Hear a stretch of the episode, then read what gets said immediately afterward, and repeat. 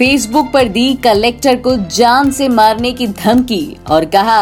सांसद को जेल भेजो ऐसा केस रिसेंटली सामने आया है मध्य प्रदेश के बैतूल संसदीय क्षेत्र से निर्वाचित सांसद ज्योति ध्रुवे के जाति प्रमाण पत्र की जांच न किया जाने को लेकर जिला कलेक्टर शशांक मिश्र सहित कई अन्य लोगों के खिलाफ एक व्यक्ति ने अपने फेसबुक वॉल पर आपत्तिजनक टिप्पणी की है और जान से मारने की धमकी भी दी है धमकी के साथ साथ कार्रवाई न करने जाने पर उसने आत्महत्या कर लेने की बात भी करी है फिलहाल इस पूरे मामले मामले पर पुलिस ने अभी तक कोई कार्रवाई नहीं दर्ज करी है और भी तमाम खबरों के लिए सुनते रहिए देश की डोज हर रोज ओनली ऑन डोज ऐप